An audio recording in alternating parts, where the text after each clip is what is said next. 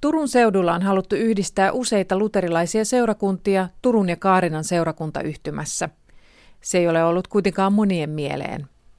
Tiistaina asiaa oli kirkkohallituksen täysistunnon käsiteltävänä. Hiljainen mielenosoitus seurakuntien pakkoliitoksia vastaan toi siksi kirkkohallituksen eteen Helsinkiin noin 15 hengen joukon Turun seudulta.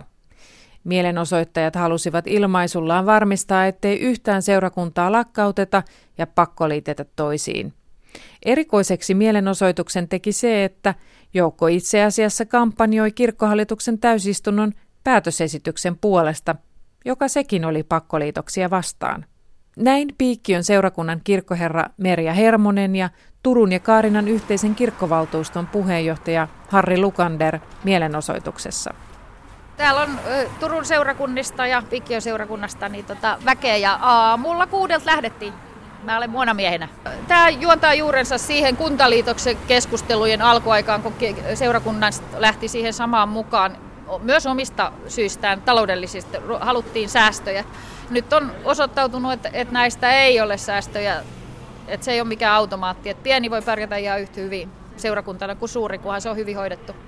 Entä kuinka paljon närää tämä on herättänyt tämä ajatus pakkoliitoksesta seurakunnassa?